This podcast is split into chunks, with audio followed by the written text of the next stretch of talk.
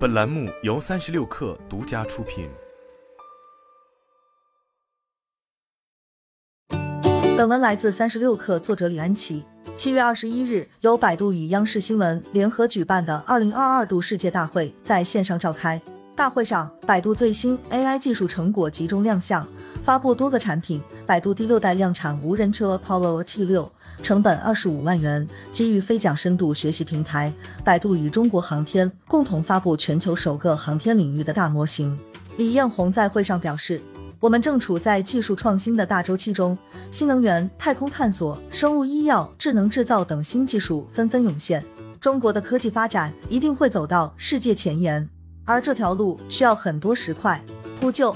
百度愿意成为其中的一块铺路石，在基础研究、基础技术和底层创新上贡献力量。据了解，百度第六代量产无人车 Apollo R76 是百度面向未来出行自主研发、正向设计的量产车，支持有方向盘、无方向盘两种模式，达到车规级要求，拥有整车全冗余系统。Apollo R76 成本为二十五万元。根据规划，Apollo R76 会于二零二三年率先在萝卜快跑上投入使用，可以在全国各地部署上万辆。基于无人车成本的降低，百度测算未来打无人车要比现在打车便宜一半。未来的城市智能交通不仅要有聪明的车，还要有智慧的路。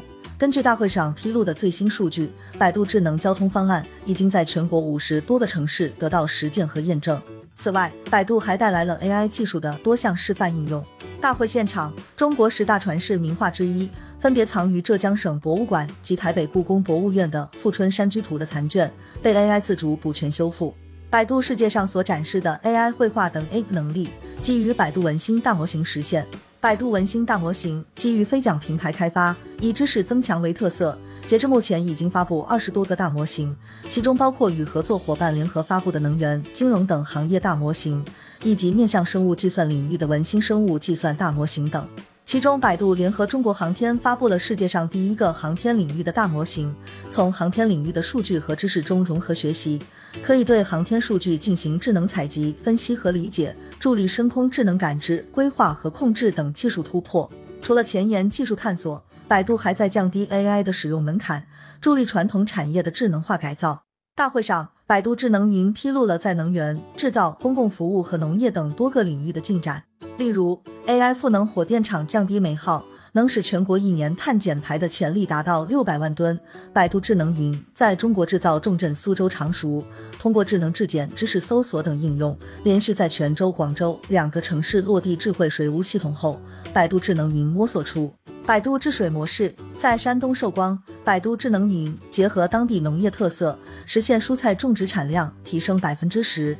同时，百度智能云还升级了全新的解决方案。工业方面，百度智能云带来了全新升级的开悟工业互联网平台。